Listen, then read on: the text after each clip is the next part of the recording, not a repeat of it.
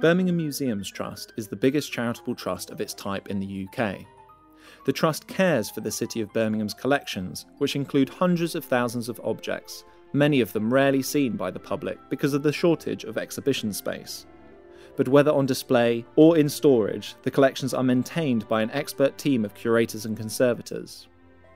In this new series of podcasts, History West Midlands publisher Mike Gibbs invites the people who look after these world class collections of arts, crafts, archaeological, and scientific artefacts to select a favourite item and tell its story. Through them, we meet warriors, gods, engineers, craftsmen, painters, and jewellers, all found here in Birmingham's unique collections.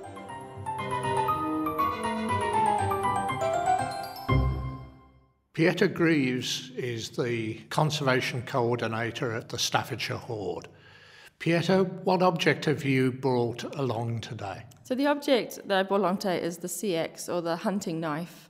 It's an elite weapon owned by an elite warrior, but also represents both the quality and the craftsmanship of the Anglo Saxons of the time, but also some of the ideologies with the beasts' designs as well.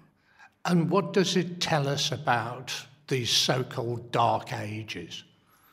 What this object shows us is how actually sophisticated and extraordinary they were in the 7th century. It's a, an amazing object owned by possibly a king or a prince. It's not going to be owned by just anyone. And it shows us how sophisticated they were. Also, it gives us an insight to what beliefs, it's a very pagan imagery on the handle. And this is a time period which is moving from the pagan beliefs into the Christian. So we're kind of seeing the last glimpses, as it were, of these great warriors in this pagan time. Is that a shock? Is that a difference to what we thought? Because obviously, you look at the poetry of Beowulf, and these people are described in the poem. When we compare it to things like poetry, what it's giving us is sort of an archaeological parallel. Poems like Beowulf were always thought to be artist exaggeration of great warriors and all their amazing gold and garnet items that they had on them. But what the Hoard shows us is that actually there was an elite culture that was very resource rich and had just amazing objects at their disposal. And when I visit the gallery here at Birmingham Museum and Art Gallery, the gallery that opened in November, one of the things that strikes me is that you found more than 4,000 items, and that quality seems to go right across every item I look at. Yeah, absolutely. It's all of the highest quality, certainly owned by the best warriors, the best elites the royalty of the time. There are a few pieces that demonstrate almost an apprentice hand where things are just not quite right. But I think I'm being slightly unkind when I say that as well. And certainly, when you compare it to other Anglo Saxon metalwork, it's still an amazing quality, even though it's not the best of everything in the hoard. And how do these items give us a window into the actual society of Anglo Saxon England? What the Hoard shows us is certainly about the elite society. It's not telling us anything about the everyday people. They're certainly not represented in these materials. Even though they're probably the ones who made them, they would have been craftsmen who were under the control, probably, of the elite. What it shows us is that the elites were very resource rich, far more than we ever anticipated. The Hoard and the gallery here at the museum is obviously attracting a great deal of attention. You've had many visitors from the United Kingdom and also from overseas, I believe. So yeah, the new gallery is getting a lot of attention. We've had huge visitor numbers. We've almost the museum itself has almost doubled what we had this time last year. And people are writing. We have obviously have a comments book, and there's a lot of people who are coming from all over the world who are writing in that comments book about how much they love the gallery, how informative it is, and how they knew nothing about the Anglo Saxons before they came, but now they know a lot. There seems to be a lot of people from all over the world and locally coming as well.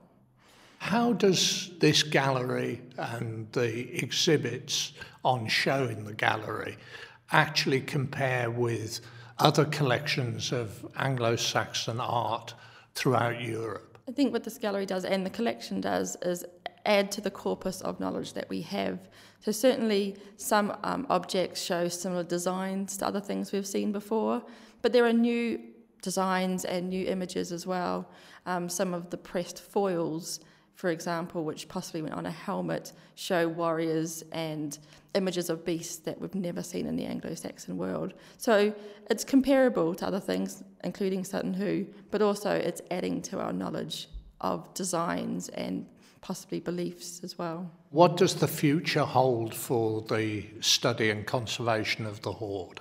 So we've just started a new phase of study and conservation. It'll go on for about four years. And what we'll do is we're going to take lots of Anglo Saxon specialists and we're going to start trying to answer the questions that people want to know. Why is it there? Who put it there? And maybe we won't always find the answers, but I think we'll come closer to how it fits in to the world that it came from, how it fits into that Anglo Saxon world.